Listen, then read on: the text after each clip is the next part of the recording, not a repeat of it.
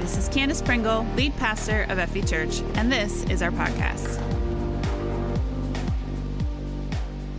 Would you all help me welcome evangelist Tim Bennett?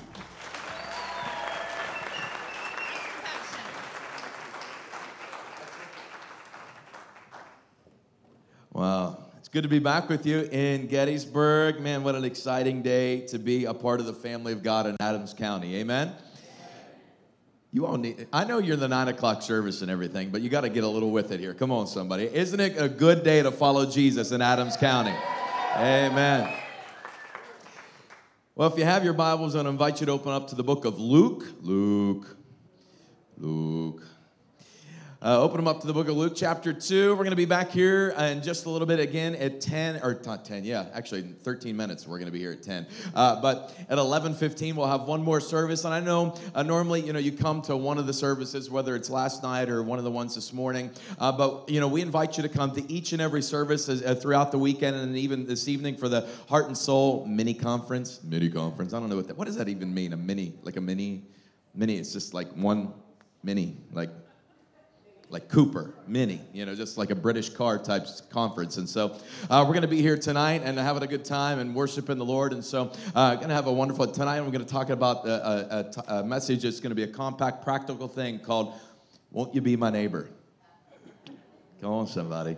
All right, so uh, that's, that gives you a little uh, prelude into the night. But then the eleven o'clock, eleven fifteen service, Uh, I gotta keep. I keep going to eleven, but it's eleven fifteen. I forget you trick them and make them on time at eleven fifteen, right? So, uh, but uh, at the eleven fifteen service, we're gonna have a time where we're gonna be praying specifically for miracles and signs and wonders. Uh, watch God do some amazing things, and wouldn't it be just like Jesus to go ahead and touch you right here and right now? So, if there's something that you've been waiting for, a promise that you feel that's been coming your way, it's exactly what we're talking about right now. Why don't you just go ahead and believe that you've already received it in the name of Jesus Christ? Just go ahead and say, you know what, God, I take hold of the promise that you've given to me today. And so thank you, Pastor Candace, for the invite of being back here with you. We love you guys. And even just as, as we were starting into the worship just a few moments ago, uh, my, my wife and I just stood there and smiled at each other and just like, yeah, we love this place. We, this is a good place, you know. This is a good place. So Luke chapter two. Luke chapter two. I don't want to take too long yapping with you because I want to get into this. Luke chapter two. Luke chapter two, starting at verse twenty-one. Now listen, this is actually the account of what happens about eight days after the birth of Jesus Christ. A lot of times we want to take the story of the birth of Jesus and put it just around December twenty-fifth. How many understand Jesus was not actually born in December? We've messed all this stuff up, all right? You can really kind of research it and begin to figure things out that he was probably born somewhere in September or maybe even maybe August or October, like in that little time frame, because it was talking about how the shepherds were out in the fields watching their flock. By the time December rolls around, it's freezing outside in the desert. I don't know if you realize it gets stupid hot in the day, but it gets stupid cold at night. In the de- Are we allowed to say stupid at this church? Okay, good. Good, because I already said it like six times, and I just realized, oh no, I may not be back. Uh, but... Uh, But so they wouldn't be out in the fields in the middle of December in, in the nighttime with their flocks. They bring them in. And so we know uh, through some other things as well, uh, you know, that, that as, as you study, Jesus was probably born somewhere around September or so. But uh, listen, th- this is a story about a fulfilled promise of God. And maybe you've been searching and waiting and you believe God's given you a promise. You, you're waiting for God to do a miracle in your life or in your family or in your finances, whatever it might be. Today I'm here to encourage you, to let you know God is, uh, he's moving. He is working. Just because you don't perceive it doesn't mean he's not working. How many believe that? Amen? So if you found Luke chapter two, come on, would you jump to your feet with me this morning? Luke chapter two. Luke chapter two, starting at verse twenty-one. Luke chapter two, starting at verse twenty-one. This is what the word of the Lord says on a gorgeous, fantastical spring morning here in Gettysburg. It says, eight days later, when the baby was circumcised, he was named Jesus, the name given him by the angel even before he was conceived. Then it was time for their purification offering as required by the law of Moses after the birth of a child. So his parents took him to Jerusalem to present him to the Lord. The, the law of the Lord says, if a woman's first child is a boy, he must be dedicated to the Lord. So they offered him, they offered the sacrifice required in the law of the Lord, either part, uh, either a pair of turtle doves, and a partridge, and a pear, and two young pigeons. And then at that time, three people got that joke. Wake up! At that time, there was a man in Jerusalem named Simeon. He was righteous and devout and was eagerly waiting for the Messiah to come and rescue Israel. The Holy Spirit was upon him and had revealed to him that he would not die until he had seen the Lord's Messiah. Now there's the promise. That day the Spirit led him to the temple. So when Mary and Joseph came to the, uh, present the baby Jesus to the Lord as the law required, Simeon was there. And he took the child in his arms and praised God, saying, Sovereign Lord, now let your servant die in peace, as you have promised. I have seen your salvation, which you have prepared for all the people. He is a light to, re to reveal God to the nations. He is the glory of your people, Israel. And Jesus' parents were amazed at what was being said about him. Then Simeon blessed them, and he said to Mary and the baby's mother, This child is destined to cause many in Israel to fall and many others to rise. He has been set as a sign from God, but many will oppose him. And as a result, the deepest thoughts of many hearts will be revealed, and a sword will pierce your very soul. Let's pray.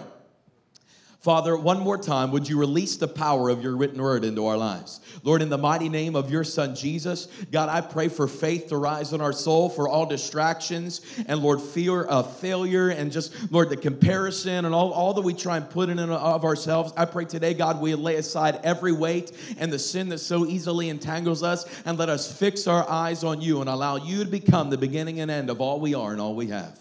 God, we trust you. We surrender to you. Have your way. In Jesus' name. Come on. And everybody said? Amen. Amen. Come on. God bless you. You may be seated this morning.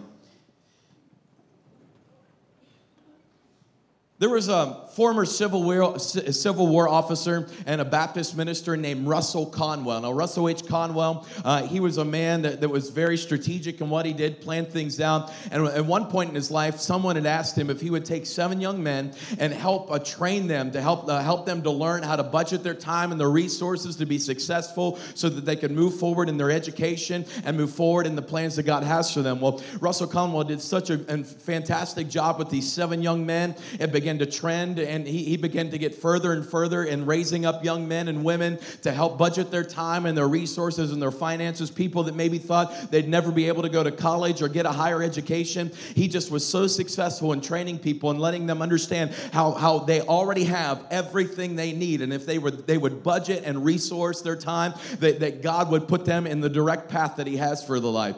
And it, it led to all, he began to travel around, became so successful, he began to travel around and give these lectures. In fact, he gave six thousand one hundred fifty-two lectures. Each one of them were entitled Acres of Diamonds, which was a book he later written, uh, later wrote about this, this incredible story he first heard from a, guy, a tour guide when he was in the Middle East.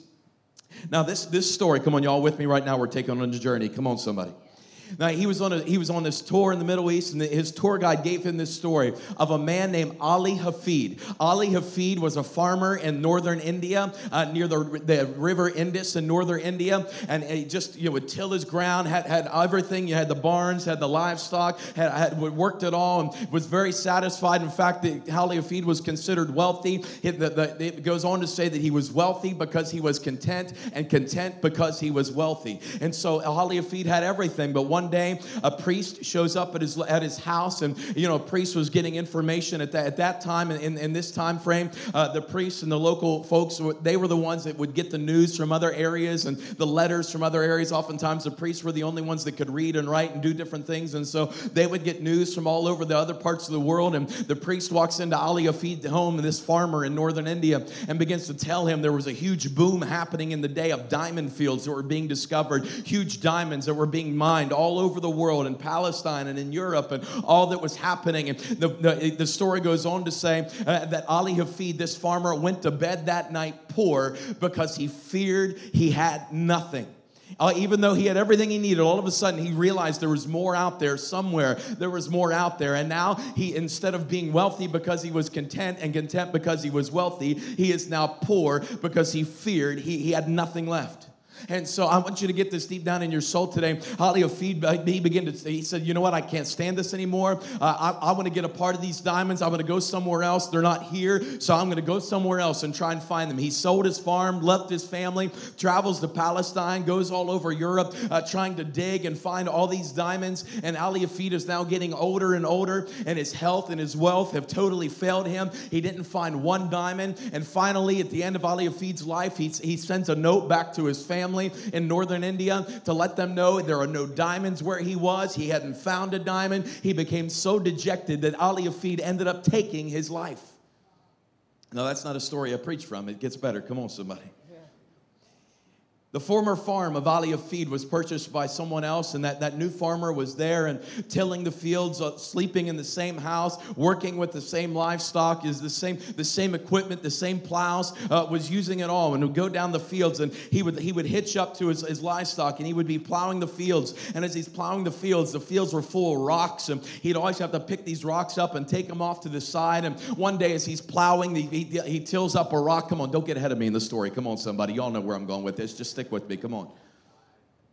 He gets one of these rocks, and this rock had a real cool iridescent glow to it. It was dirty and kind of dark looking, but just, just had a real good look to it, and he took it into his house and cleaned it off and set it on the mantle of his house just because he liked the way it looked. Well, the local priest comes by again and wanted to meet the new farmer, and he's, he, as he's sitting there in the dining room at the table with, with the new farmer, he looks up and sees this diamond sitting on, on the ledge, and the, the farmer had no idea, and, and the priest says, "Don't you realize what that is?" And he said, "No." He said, and the farmer said, or the, the priest asked the farmer, "Where did you get it?" And the farmer says, "Listen, they're all over this place. It, it's frustrating. I bought this farm thing and it was good land, and there's nothing, it's full of rocks. They're all over the place. They're in the streams. They're in the fields. All, all the fields I've been plowing, I've had to lay them out to this side, and it, they're they're all over the place." And the priest looks at him and says, "You fool, that's a diamond. It's a diamond." See, that that those, that farm of Ali Hafid was full of diamonds. It was full of acres of diamonds. In fact, that northern part of India became known as the Golconda Diamond Fields. Even to this day, the four largest pink diamonds ever found in the world were found in the Golconda Diamond Fields around north in northern India, in the river Indus, near Ali Hafid's farm that he would, he had left to go searching for diamonds elsewhere. You say, "Tim, what am I trying to tell you today?" Listen to me. Many of us, you are sitting on acres of diamonds. Just because you don't perceive it, just because you don't understand what a diamond in the raw looks like, doesn't mean it's not valued. It doesn't mean that God hasn't placed it there for you. And listen, some of you, you wanted to expand. You want to go somewhere else. You want to try, try and find it somewhere else. You think where you are is of nothingness and there's no value there. But the, but, but the Word of God is telling you today, if you would dig down, you would find the precious diamonds of the promise of God that He will sustain you and meet your every needs. And not only will He expand your vision, uh, but listen, and, and expand your your tents, but if you would dig down and dig deep into the promises that He would have for you, you would find there are acres of diamonds all around you. I believe in the name of Jesus Christ that Adams County is full of acres of diamonds. I am believing for all one hundred thousand, what is one hundred two thousand people that live in Adams County. I believe there are acres of diamonds in the name of Jesus Christ. Maybe people have thought they were lost, they didn't have any value. I believe in the name of Jesus that we are going to dig down and we are going to find the precious promise of God right here, right now in Gettysburg, in Adams County, in Pennsylvania. I believe in the name of Jesus that faith is going to rise in your soul, persistence is going to stick in, and you're going to be able to see the promise of God fulfilled right in front of your very eyes, right here in Jesus' name.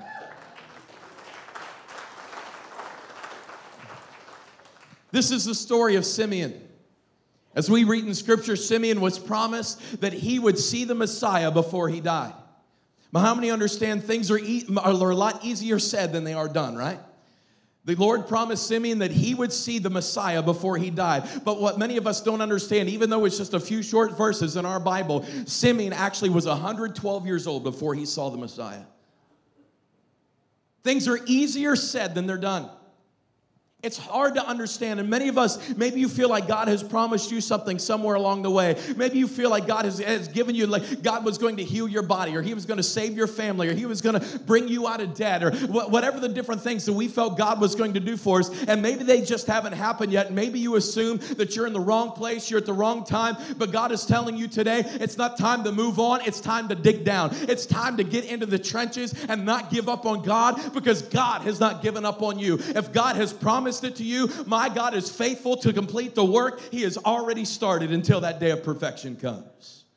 You say, "Tim, well, I don't think God's ever promised me anything before."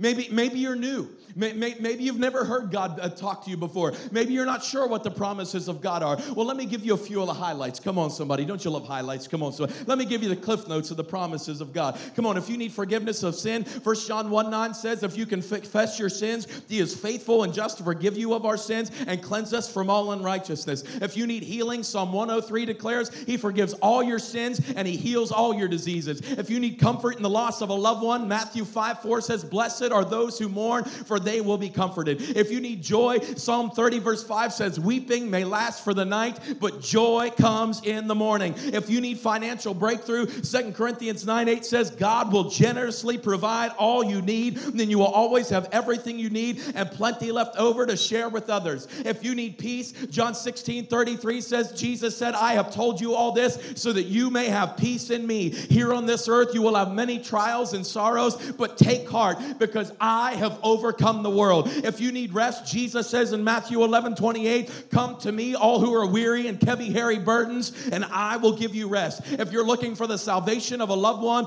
Acts sixteen thirty-one says, believe in the Lord Jesus Christ and you will be saved along with everyone in your household. If you're looking for prosperity, Third John one two says, beloved, I pray that you may prosper and be in good health in all ways, even as your soul prospers. If you need love, Romans eight thirty-seven and eight says, yet in all these things we are more than conquerors through him who loved us. For I am persuaded that neither death nor life, nor angels, nor principalities, nor powers, nor things present, nor things to come, nor height, nor depth, nor any created thing shall be able to separate us from the love of God that's found in Christ Jesus our Lord. Whatever you need, Jesus says in Mark eleven twenty-four, I tell you, you can pray for anything, and if you believe you have received it, it will be yours. All the promises of God are yes and amen for you right here, right now, today, in Jesus' mighty name. That's th- those are the promises of God. Maybe you feel like God has never personally given you a promise. I just gave you a bunch. Come on, somebody. They're all yours. Every one of them. They're all yours. The entire Bible, every promise in God's word is yours. If you would confess with your mouth Jesus is Lord and you believe in your heart that he is God, at that very moment the old is gone and the new is come and you are a brand new creation. You are a son and a daughter of the King of Kings and the Lord of Lords, and everything that is his is now yours in Jesus' name. You are an heir and a joint heir with Jesus Christ. Come on, somebody. You say, Tim, well, uh, I'm, I'm not sure because, you know, again, Simeon had to wait one hundred twelve years before he saw the Messiah. Things are a lot easier said than done, aren't they? It's a lot easier to believe in God when you're on the mountaintop, but man, when you're down in that valley, sometimes that's difficult. How do we remain faithful until we see the faithfulness of God? That's really where it lies, isn't it? How do we remain faithful until we see the faithfulness of God? Well, let me give you just two quick strategies here this morning of how you can remain faithful until you see the promises of God fulfilled in your life. Let's go back to scripture here in Luke chapter two, verse twenty-five. It says, at that time, there was a man in Jerusalem named Simeon. He was righteous and devout, was eagerly waiting for the Messiah to come and rescue Israel. The Holy Spirit was upon him and had revealed to him that he would not die until he had seen the Lord's Messiah. That day the Spirit led him to the temple. So when Mary and Joseph came to present the baby Jesus to the Lord as the law required, watch this, Simeon was there. Listen, if you, if you want to remain faithful until you've seen the faithfulness of God, you've got to stick with it. This isn't complicated. Your want to has to want to. Come on, somebody. Uh, I, I, that's, I, that's not deeply spiritual, uh, yeah, but listen, you, you just got to want it.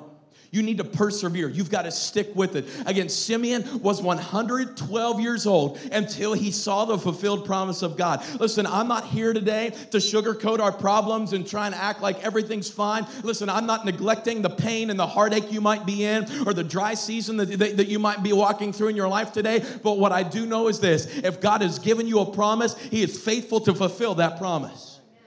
And until he does, we need to remain faithful to him. Because let's be honest, God's been faithful to us. Even whenever I've not been faithful to him, he's still faithful to me.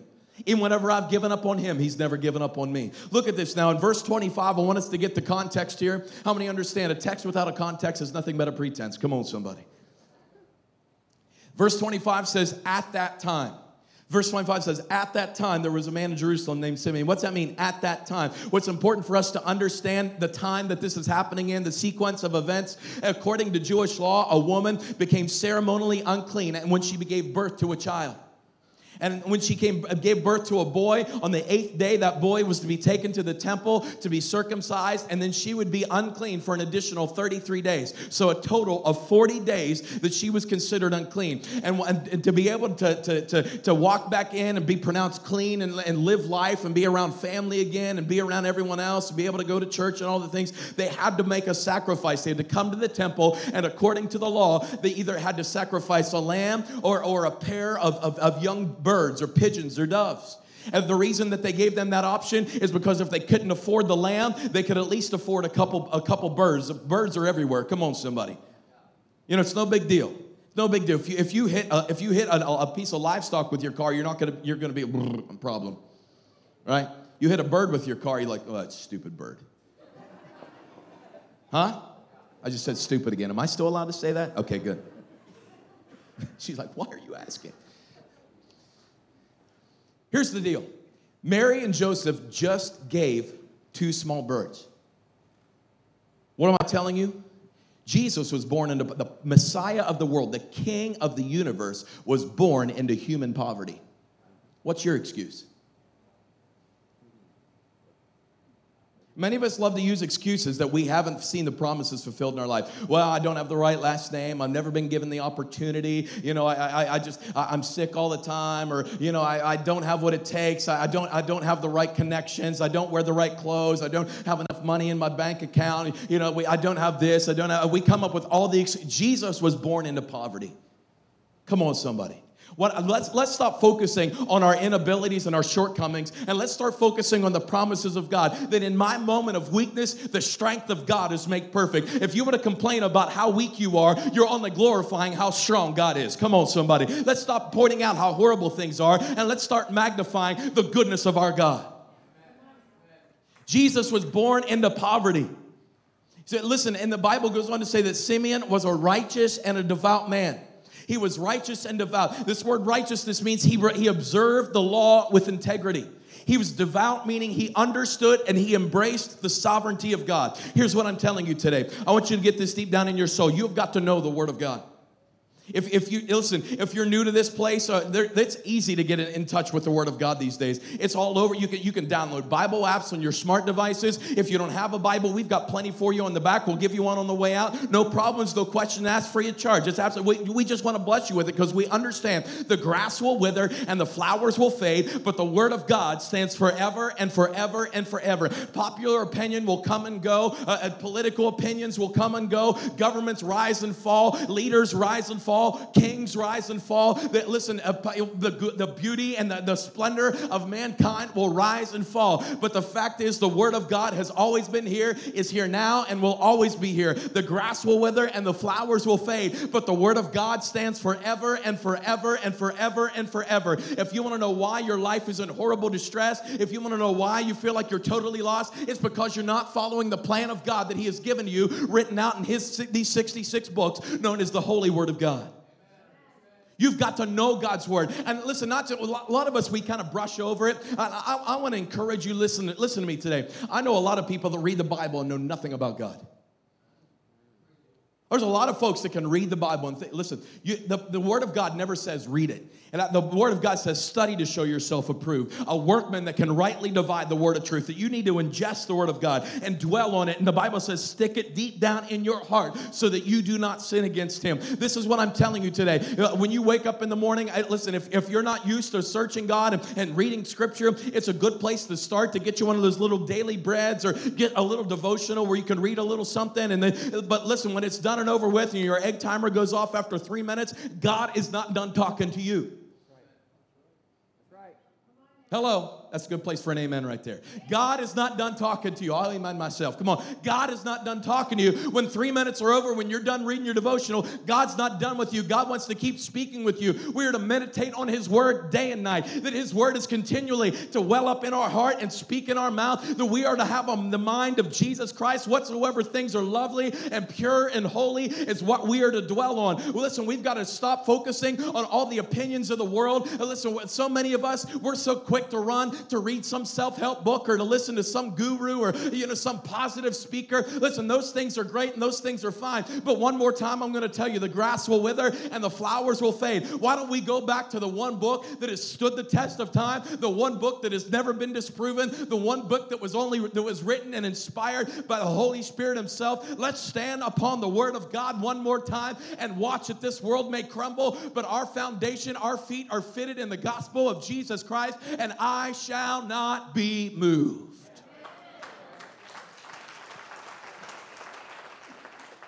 The Bible says that he was righteous, that he observed the law of God. He knew God's law. And because of that, he embraced the sovereignty of God. When you know God's word, you know he's in total control. When you trust God and you take him for his word, you know he's in total control. You, you, you can rest assured today that whatever he says, he will do it. There is the, I serve a God who cannot lie. Listen, many of us have been promised a lot of things from a lot of different people, and a lot of it hasn't happened. Come on. My God is not running for office. He, he doesn't need to be elected president. He's already king. Come on, somebody. He doesn't need to pro- everything he promised you, because he's already brought it to pass. Listen, I, I want you to get this deep down in your soul today, that we need to be righteous and devout like Simeon here. And it, notice, whenever we observe the law of God and we trust the sovereignty of God, that the Holy Spirit will be upon you. The Bible says that Simeon was a righteous and devout man, and the Holy Spirit was upon him. The reason the Holy Spirit of God was upon him is because he observed the law of God. He trusted the sovereignty of God, and the Holy Spirit guided and directed him every step of the way. Every step of the way. Listen to me, many of us, I, I want you to know something. You can trust God today. Uh, the Bible says that it was because Simeon followed God's word and he reverenced the Lord that the Holy Spirit was upon him. And it goes on to say he looked forward to what some translations refer to as the consolation of Israel. In the New Living Translation here, it says he eagerly awaited the Messiah to come and rescue the nation of Israel. This refers to the time where, where the Lord would come and restore Israel, the nation and the, the people and the land of Israel. Uh, listen, I, I just, this is not, I'm, I'm sick and tired uh, of, of weak, spineless preachers and different, different Christians That, that, that they want to f- fall away and shrink away from the nation of Israel. The word of God still stands. The same covenant he gave to Abraham, he gave to Jacob, who he named to Israel. Listen to me. I will bless those who bless you, and I will curse those who curse you. It will be the downfall of any nation and any people when we turn our backs on the people of God, the nation of Israel. Come on, all God's people ought to say amen right there. That's not a political statement. That's a biblical statement.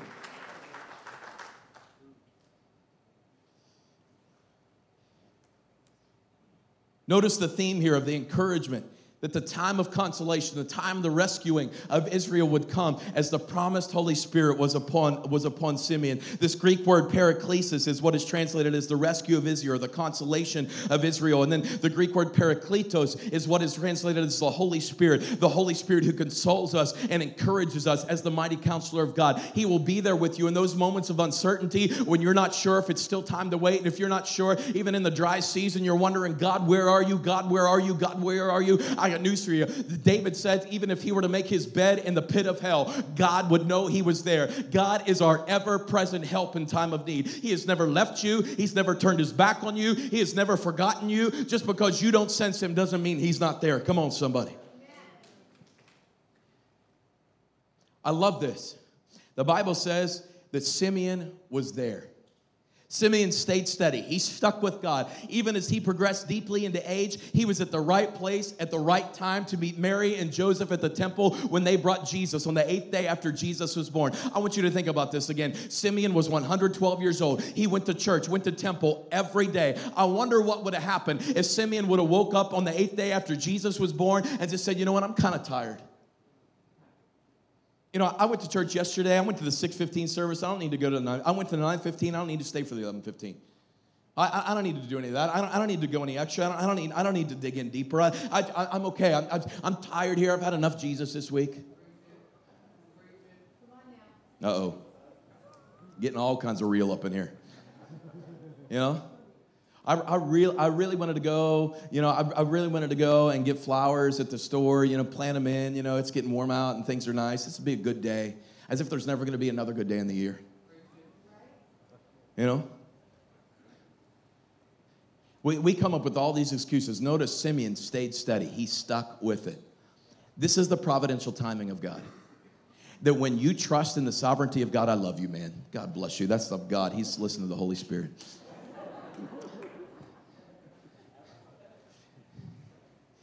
Notice the providential timing of God. Simeon stuck with it one hundred twelve years, went to church, went to temple every day, looking for the promise, looking, looking, and kept staying steady, kept digging in, kept digging in. He could have said he could, he didn't. If he didn't go that day, he would have missed the promise fulfilled, and it wouldn't have been God's fault. It would have been his fault. Just because you haven't seen the promise fulfilled hasn't mean God has been trying to hasn't been trying to fulfill it in you, but you haven't been at the right place at the right time because you haven't been observing God's law and you haven't trusted in the sovereignty of God. You thought you knew better. You thought you knew when you needed rest. You thought you knew. Listen, listen to why the Bible says, "Come to Jesus." That's where you find rest. You, you can't find rest in sitting, laying around, and you know, hoping everything's going to be all right, and thinking when you do nothing, the world's just going to spin and put things right in the right place. No, no, no. You've got to stay steady. You've got to dig down into God's word. You've got to continually observe God's law. You've got to trust in the sovereignty of God. Listen, it doesn't make sense sometimes. Things don't make sense. I can't imagine in the hot desert. Come on, somebody. Simeon, come on, all sucked up. You know, one hundred twelve years old. I bet his face looked like a leather coat. Come on, somebody. Come on, he didn't have like Neutrogena, S P F eighty-two, or whatever the crude oil it is you put on your face, you know, that pasty stuff, and you walk around. I always get a kick out of the people that put their nose, you know, got the, got the white all over their nose like that. Come on, dude. The sunburn's going to look better than that, you know?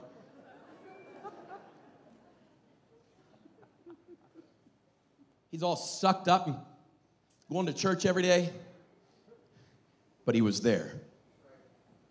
He was there. Be found present when the miracles are coming. Be found present when promises are being fulfilled. The reason maybe you haven't seen the promise fulfilled is because you haven't trusted in the law of God and you haven't trusted in the sovereignty of God. This is why Proverbs says, trust in the Lord with all your heart. Don't lean on your own understanding. It's not always going to make sense. But in all your ways, acknowledge that he is God, and that is when he makes your path straight.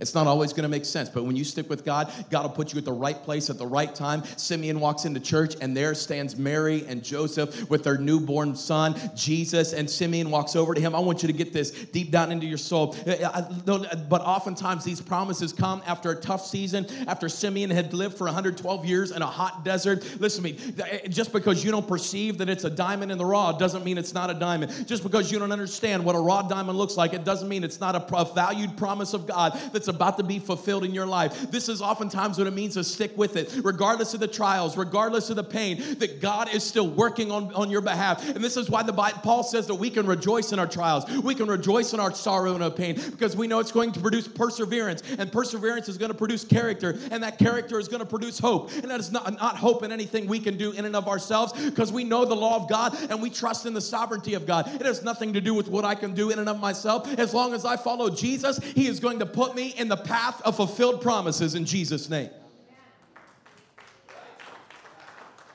It was only after Mary, a teenage girl, has an unexpected pregnancy. Her fiancé, Joseph, almost leaves her, and then they trek all the way across the desert very late in her third trimester to only find that when they get to where they were going, there wasn't a room for him to sleep, and they had to experience the promise fulfilled that Jesus was going to be born, even in a barn. Come on, somebody. Even in the dark seasons, even when things aren't making sense, even when they all don't fall into place. I got news to you. That's God's, oftentimes, that's his testing ground. That's his proving ground, making you ready to receive the fulfilled promise of God. God. Listen to me. The Son of God wasn't born into some mansion and into some royalty. He was born into poverty and a dark cave in the middle of the desert. But aren't you thankful today that little is much when God is in it? Do not despise the small beginnings. When God has given you a promise, there's nothing this world can do that can shake, that can shake and deter the promise of God in your life. Don't listen to the crowd. Don't listen to what everybody else is telling you. Oftentimes, listen, they'll try and distract you. They'll try and deter you from your destiny in Jesus' Jesus Christ, but you stick with it. You persevere. You continue to move forward in the calling that God has in your life, and God will place you in the path of fulfilled promises in Jesus' name. It was after all that this had happened that, listen, many, oftentimes, uh, many times uh, there's weak and anemic, immature Christians that they'll determine whether or not they're in the path of God on whether or not things are coming easy. All, it all fell into place. That's how we knew God was working. That's a bunch of garbage. Can I tell you? And it's been my experience, and when I read throughout Scripture, oftentimes it's whenever everything is falling apart is when God is gonna, about to do a miracle. It's when everything, when I don't have anything left is whenever God shows up. It's in my moment of weakness, when in my total moment of distress, when a miracle really comes. Come on, somebody, let's be honest. Let, let's know this today. Maybe your life's falling apart. Maybe you feel like it's unraveling and you're not, you're not able to hold it and put it all together. But today, in the name of Jesus, I pray that faith would rise in your soul at just the darkest moment. It's always just darkest before the sun rises. Come on, somebody. It's always just dark. Many, many times people think that you're, you're...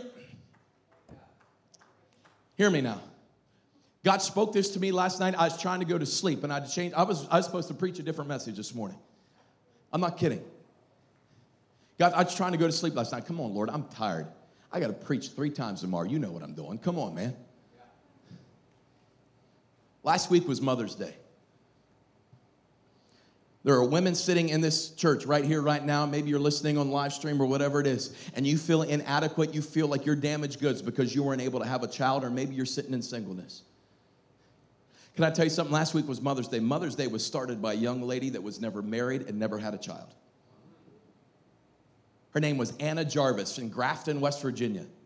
She, she started Mother's Day in nineteen oh eight to remember her mom, Ann Reeves Jarvis, who throughout the Civil War and then afterwards she would bring Union soldiers and Confederate soldiers together uh, to, to, to bring reconciliation and peace. It started out as, as called Mother's Friendship Day. And after her mother had passed away in nineteen oh eight, Ann Jarvis, from the backing of a businessman out of Philadelphia named John Wanamaker, they got together and they, they started Mother's Day in nineteen oh eight. Ann, Ann Jarvis, Ann, listen, she was never married, never had a son or a daughter, but she is the one who started Mother's Day. Come on, somebody.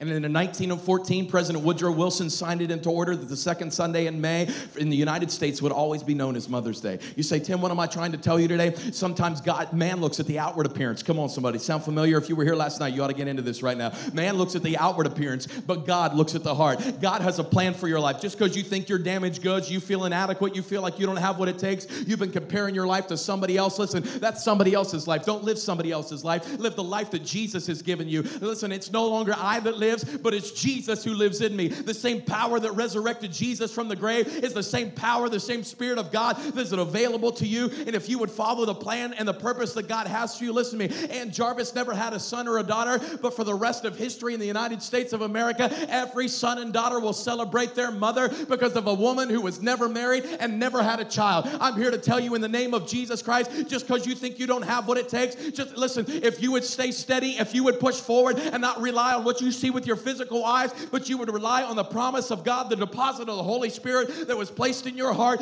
you will change generations and eternity to come in the name of Jesus Christ. I pray today in the name of Jesus that there would be a spirit of encouragement that would well up in your soul. You aren't damaged goods. You are a child of God. You are a queen and a princess in the King of Kings and the Lord of Lords kingdom. I'm here to tell you today, God loves you with an everlasting love. You aren't pushed off to the side. You're not damaged goods. You might be a diamond in the rough, but you are valuable in the name of Jesus Christ.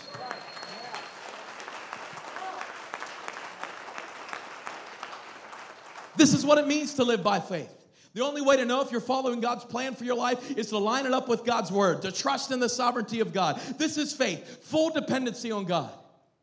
Living by faith isn't easy, but it's an adventure of challenges and yet successes, attacks and yet victories, multiple choices and yet providence, sowing yet reaping, having nothing yet possessing all things, losing and yet gaining, the flesh and yet the spirit, resistance and yet breakthroughs, emptiness but yet fulfilled, despondent but yet joyful, misery and yet miracles, sickness and yet health, death and yet resurrection, hopelessness but yet hopeful, deceivers but yet Jesus Christ, hell but yes, even heaven. Come on, somebody. We might be going through the fire fire, but you will not be blazed. You won't even be burned. You'll come out not even smelling like smoke on the other side. Just because God isn't taking you out of it doesn't mean that God's not going to take you through it. This is what it means to live a life by faith, that we trust God and we let it go, and we understand that God is sovereign, that when we follow him, he's going to put us in the path of fulfilled promises in Jesus' name. This is what it means to live a life of faith. You've got to stick with it. You've got to stick with it. I got to finish this up. Oh, Lord Jesus. Look at it now. Verse twenty-eight, the, half, the second half of it says, he took the child in his arms. And he praised God, saying, Sovereign Lord, now let your servant die in peace of you, as you have promised. I have seen your salvation, which you have prepared for all people. He is a light to reveal God to the nations. He is a glory to your people, Israel. Jesus' parents were amazed at what was being said about him. Then Simeon blessed him, and he said to Mary, the baby's mother, the child is destined to cause many in Israel to fall and many others to rise. He has been sent as a sign from God, but many will oppose him. As a result, the deepest thoughts of your hearts will be revealed, and a sword will pierce your very soul. Listen, not only do you need to stick with it, but you got to see in it. You got to be, not only do you need to persevere, but you need to perceive that God is working. The Bible says in verse twenty-eight that, that Simeon took baby Jesus in his arms. If you want to see the miracle or promise fulfilled, you need to embrace what's in front of you. This is way easier said than done. When Job, everything was taken away from him. How many know that the ending of the story of Job, right?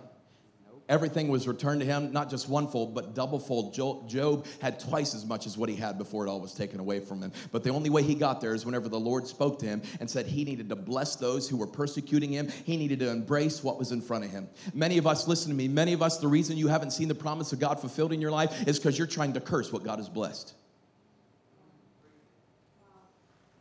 Think about this. Simeon walks into church, sees this young, dingy couple who just came out of a barn, had just tracked several miles into Jerusalem, couldn't even afford the proper sacrifice, and had to get a couple pigeons. Come on, somebody. He looks and he understands. How did Simeon know that this little baby, born into controversy, despair, and heartache, out of a barn, how did he know that this baby was the Messiah? How did he know? I want you to think about this today. We must look for the positive in all situations, or maybe better stated, we need to look at the greater purpose. With God, you better be ready to expect the unexpected in the unsuspecting places. Let me say this again. If you want to see the promise of God fulfill in your life, you need to expect the unexpected in the unsuspecting places. You need to expect the unexpected in the unsuspecting places. Say that six times. Come on, somebody. It's helpful to be an auctioneer. Hallelujah. It didn't make sense. Things aren't always going to work out. But Simeon, somehow, someway, because he was in the temple that day, he saw that dirty couple. That young little teenage girl, Mary, more likely was less than fifteen years old when she gave birth to Jesus. I'm not even sure she was married yet at this point. And they come in and buy a couple birds. And Simeon looks and takes this little baby in his arm and embraces it. How did Simeon know after all these years of waiting that he had looked into the eyes of a baby whose mom was a pregnant teenager, born into great controversy and even in a barn? Listen, I want to remind you, this family was poor. Simeon had just witnessed their sacrifice of these two doves, but when he looked in the eyes of baby Jesus, he knew that he was looking not only into the Messiah of Israel, but now the Savior of the entire world, the Bible says. Isn't it wonderful? What God promises you, he'll do even more. God only promised Simeon that he would see the Messiah of Israel, but I got news for you. He didn't just see the Messiah of Israel. He saw the Savior of the world. This is, this is huge. This is huge. Some of you have been looking for a, maybe a physical miracle, and God wants to do more than that. God wants to bring you out of debt. God wants to restore your family. He wants to put things back together for you in Jesus' name. Some of you have been hoping for maybe a spouse or a loved one, uh, whatever it is. Maybe you're looking to, to, to, to find somebody to live the rest of your life with, and God says, listen, I got so much more than that. If you would just trust in me, I'm going to give you more than your wildest dreams. That's why the Bible says that he will do exceedingly and abundantly far more than we could ever ask, imagine, or think. But it's only according to the power, the Bible says, that we allow to work inside of us. We always look for the outside stuff, but we forget it starts in the heart. Remember, man looks at the outward appearance, but God looks at the heart. He saw this promise fulfilled because he was looking for it. He was waiting. He was looking for the rescue of Israel. Listen to me, the greatest faith is not to believe that you're going to receive it, but rather that you already have. Let me say this again. The greatest faith is not to believe that the miracle is on its way, but it's to believe that, it, that you already possess it. Isn't this exactly what Jesus said? I read this to you a little earlier, Mark eleven twenty-four. I tell you, you can pray for anything, and if you believe that, you have received it. Past tense. If you believe you have already received it, it is yours. There's nothing this world can do that can shake you. I would surmise that this present suffering doesn't come close to the eternal glory of God. We get to enjoy in heaven with Him forever and forever and forever and forever. Even though this mortal body might be wasting away, I'm being made new each and every day in my soul. My spirit is being energized. I'm being refreshed by the resurrected power of Jesus Christ. And it's no longer I that lives, but it's Jesus that lives in me. There's nothing this world can put on me that's going to keep me from my promise of heaven. I will live with Him there forever and forever and forever and forever. There'll be no more sorrow. There'll be no more death. There'll be no more mourning. There'll be no more crying. There'll be no more depression. There'll be no more barrenness. There'll be no more sickness or heartache. Listen to me. In the name of Jesus Christ, if you stick with it, you will see the promise fulfilled of God in your life, regardless of what this world tries to put on you. It cannot shake heaven out of you in the name of Jesus Christ.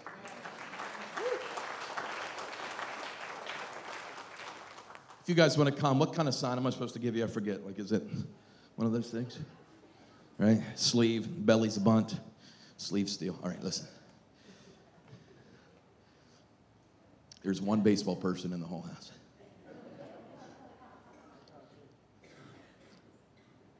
Simeon didn't say he saw the Messiah, but rather in verse thirty, I've seen the salvation for all people. Verse thirty-two, it says, He is a light to reveal God to the nations, and He is a glory to your people Israel. I want you to notice this now. The same light that brings revelation to the pagans is the same light that brings glory to His people. Let me say this again.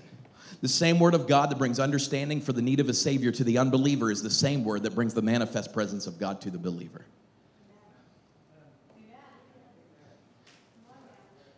Here's what I'm trying to tell you today.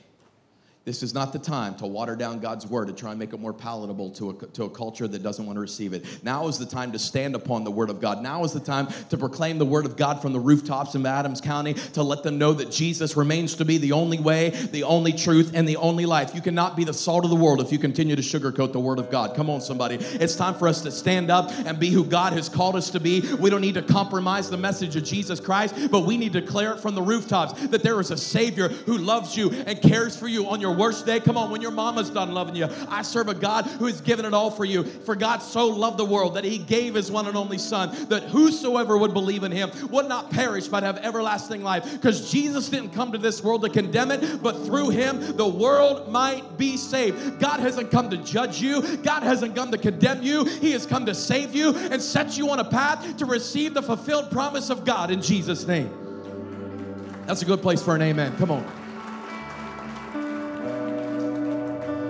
Why the Bible says, I am not ashamed of the gospel of Jesus Christ, for it's the power of God for the salvation of all mankind.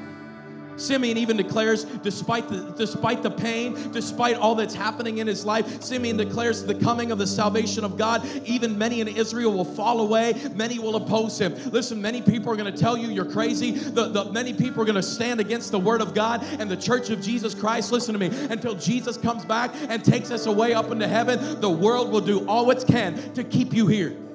The world will do all it can to keep you here. The world will do all it can to try and impose the word of God. And the closer the return of Jesus Christ gets, listen to me, the harder the world's going to fight. The harder the world is going to fight. Stick with it. See in it. Be able to look into a situation. Simeon, for one hundred twelve years. And after one hundred twelve years, he, listen, I guarantee he went to church multiple days, and there were well-to-do people that walked in with beautiful babies that were clean and had it all together and were able to buy the lamb. But when Simeon went to church, he saw a dirty couple, a young teenage couple that barely had two nickels to rub together, that could barely afford a coupled pair of birds to be able to sacrifice to the Lord. And Simeon was able to see the promise of God. You can't look with your physical eyes anymore. You've got to trust the word of God, the deposit of the Holy Spirit that was placed in your heart. Again, this is way easier than it is. It's way easier said than it is done, isn't it? What am I trying to say to you? Listen, we need to worship God. We got to praise God in all things. Simeon embraced that baby, and the Bible says he began to bless the Lord. He began to bless it. It's this word, eulogio, which means, it's better translated as to bless or to praise. It literally means to speak well into someone. It's the same root word that we get the term like eulogy. When we talk about someone after they pass away, we talked about how, how awesome they were, even though they were a horrible person. Isn't it weird when people die, we say how awesome they were, even though they were bad? Am I allowed to say that in church? I don't know. But the Bible says that Simeon took this baby and he began to bless the Lord. Listen to me. You've got to embrace what is in front of you, and you need to start worshiping God. You got to start being thankful. Stop cursing what God has blessed and start blessing God. Listen, here's what I'm trying to tell you. Many of us, we get really good at, at talking about how horrible things are. We get really good at talking about all the problems and all the pains. And listen, there's... there's and, I want to be very careful of this today, because I'm, I'm not here to belittle our problems or belittle our pain. I, but here's... God hasn't called me to point out how bad things are. He's called me to point out how good He is. Come on, somebody. We get so overwhelmed in the victim mentality. We want to list out all the issues and all the problems. And many times, I, I know it's because a lot of times I'm praying with people and I'm meeting people in certain circumstances and situations. The first things they want to tell me are all the pains and all the problems and all the heartaches. Hey, why don't we start being thankful to God? Even as Job was thankful for the people that were persecuting him, the people that had robbed him and cheated on him and stolen from him, he began to bless God and thank God. And that's whenever God not just gave him everything back, but He gave it to him in double portion. I believe today in the name of Jesus, if If you would praise God through the storm, if you would begin to give God glory and honor, even when it doesn't make sense, even whenever your flesh doesn't want you to, I, I declare in the name of Jesus Christ that on the third day, when everybody thought it was done and over with, Jesus got up. I declare in the name of Jesus, it's time for you to get up. It's time for you to start blessing God and stop cursing this world. Let's stop. Let's start blessing God and saying how good He is, how awesome He is, how He has saved me, He has redeemed me, and He has called me His own. I dare you in the name of Jesus to stand up on your feet right now in this house, and for the next thirty seconds give God the glory and the honor and the praise that He deserves. In Jesus' name, we serve the risen Savior. Hallelujah. Hallelujah.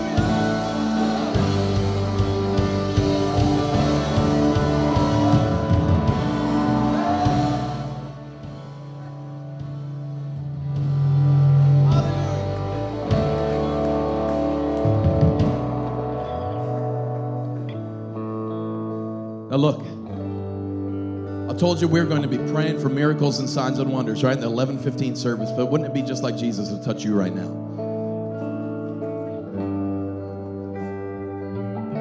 I'll never forget it. It was just a couple years ago. We were, um, oh shoot, I forget where we were, but I remember the miracle. Come on, isn't that funny? Nobody was praying for this lady. She had fallen down in a hotel room, and in, in, in a, you know, how many know, like, I know I get this all the time because I'm in different places every week, you know, because at home you can get up and in the dark you can find your way to where you're needing to go, right? Because you've walked the path several times. In a hotel, things move. Come on. She gets out and she's walking to the bathroom, and in the middle of the night, the darkness of the night, she slips and falls in the bathroom and goes face first in the front of the toilet. Damn it. Traumatically damages her face and all up in her sinuses and all kinds of crazy stuff. And she had went through several surgeries and went to several different doctors. They tried to open up. And she was never able to breathe or smell or anything through her nose. And it's just like Jesus. Nobody's praying for her, but she's just worshiping the Lord. And all of a sudden, the manifest presence of God begins to surround her. And all of a sudden, I watch her face light up, and she's like, sorry, I got some stuff in there. She, she starts breathing. I mean, she just starts giving. Listen, it's time for you to bless God is what I'm trying to tell you. God, after many surgeries, after the doctor said, well, you're just, it's just the way it, it is the way it is. Some of you have even said that this morning, is it, but it is the way it is. Just going to have to deal with it. No, you don't have to deal with it anymore. It's time for you to bless God. It's time for you to praise God. It's time for you to start giving God the glory and the honor He deserves, regardless of the temporary pain and suffering. Listen to me, I surmise that this present suffering doesn't come close to the eternal glory of God in Jesus Christ. It's time for us to stop pointing out how bad it is, and it's time for us to start lifting up the name that is above every name, so that when we lift Him up, all men in Adams County will be drawn unto Him in Jesus' name.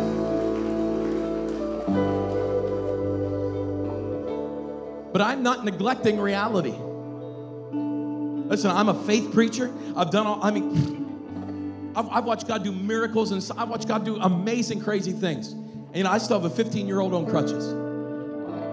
My little boy crushed his leg in November. My daughter's been through two surgeries. My son, my son crushed his leg. We had all kinds of crazy stuff happen. Maybe I'll share this later on because I don't got time to do it right now. But man, we doubled down on our worship. going in, I'm just going to tell you it anyway. I don't care. I got the mic.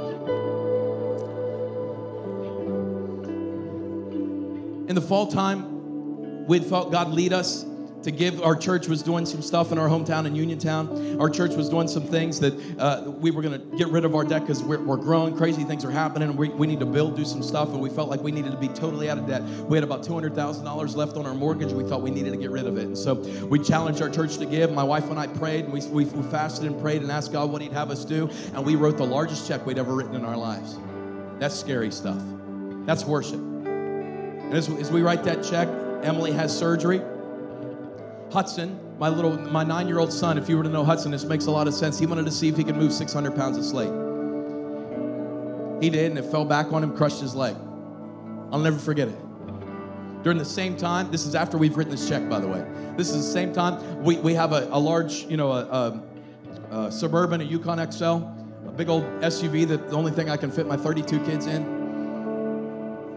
And I take, I'm meticulous about trying to take care of it because that's what God has given us, is what we travel on the road with and all that stuff. And we're doing all kinds of stuff. Never had problems with it.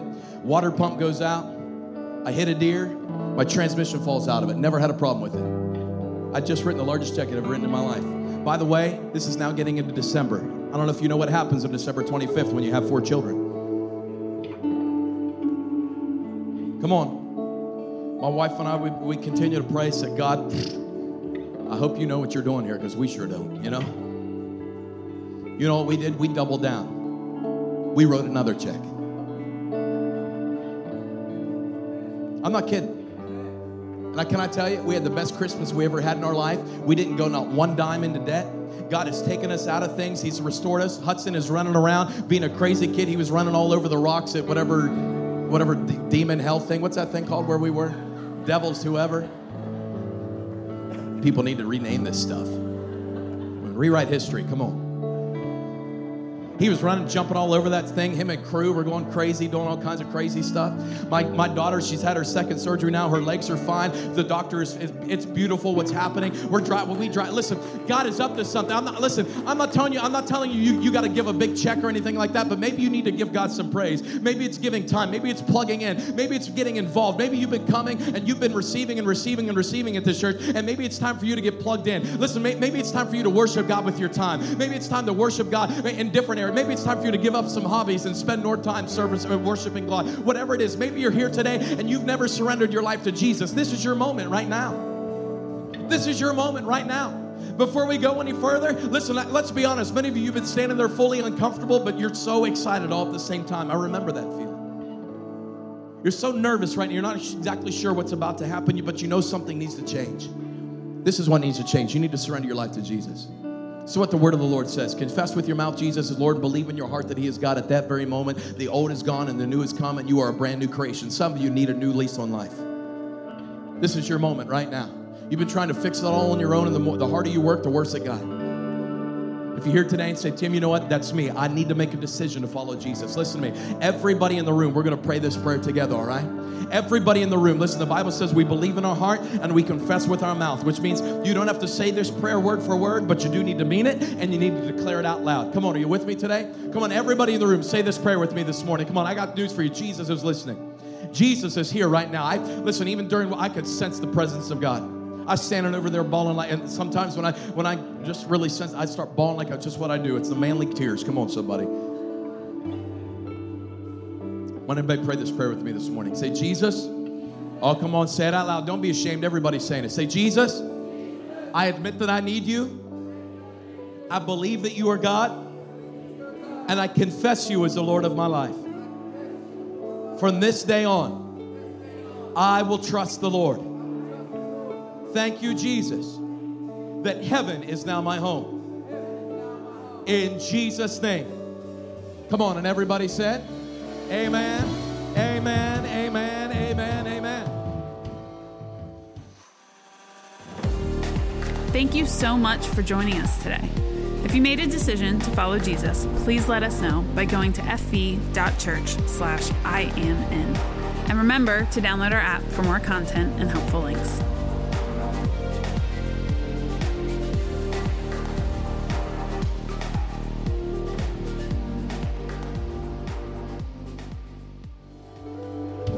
Now look, here's what we're going to do. Listen, I'm simply going to count the three just to give you an opportunity to acknowledge the decision you just made. If you just prayed that prayer for the very first time, or maybe you're in the boat where you were on the outside looking in and you said, Tim, you know what? I, I needed to rededicate my life to the Lord. Maybe, listen, it's not a decision you made as a child. You, you need to, every day, you need to make a conscious decision to follow Jesus. And if you haven't been following him, and today you say, Tim, you know what? I just redid, I just, re, I just recommitted my life to the Lord. I just say, God, I need you. I'm tired of trying to do it on my own. I need you. Why else do you think you're here? Come on, why else would you be here? Let's be honest. You either are totally in love with Jesus, or God had set up a series of events to get you here to let you know that you are not forgotten, but you are loved by God. And if you're here today, listen, on the count of three, I'm simply going to ask you to raise your hand right where you are. The Bible says that when one sinner comes home, the angels of God rejoice. Come on, somebody. So I can guarantee you, you think we were loud in our worship earlier. You wait until you raise your hand. We're going to give the devil a heart attack and chase him out of Adams County in the name of Jesus Christ. Come on, if you're here tonight and say, Tim, you know what? I just made a decision to follow Jesus. If that's you, and I say three, why don't you lift your hand as high as you can? Come on, this is for you. Some of you are asking, am I talking to you? Let me clear it up. Yes. This is for you. One, two, come on. If you just made that decision, lift your hand high right now. Three, come on. Is there anybody? We'll wait for you. We'll wait for you. I can't see real well. Come on. Is there anybody? We'll wait for you. Oh, come on. Give God a big shout of praise in this house tonight. God sees you. He sees you. Yeah. Hallelujah. Hallelujah. Oh, come on. This is worth more than that. This is worth more than that. This is worth more than that. This is worth more than that.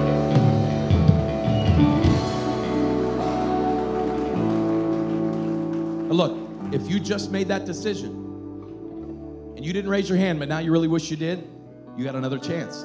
We serve a God of the second chance, don't we? We serve a God of the second chance.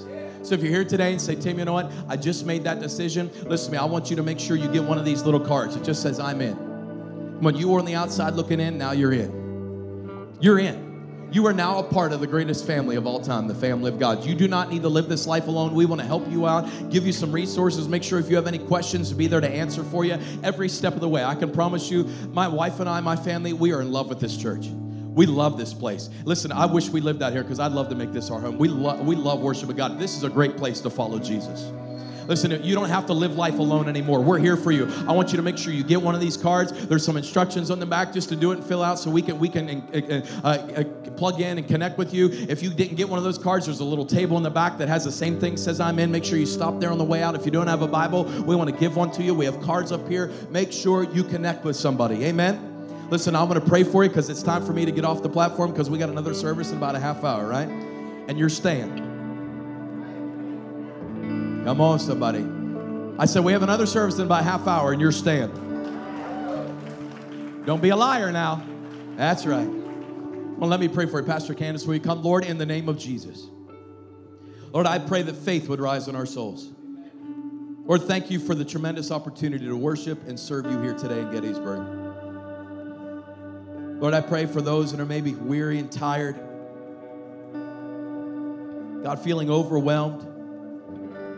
God, maybe been going through that tough, dry season. Maybe they felt like they've had to wait one hundred twelve years like Simeon. I pray today in the name of Jesus that they would have the perseverance, the faith to stick with it. And God, I pray they would have the faith to see that you are working. I pray that we would embrace what is in front of us and we would begin to bless you and give you glory and honor in the name of Jesus Christ. Come on, and everybody said, amen.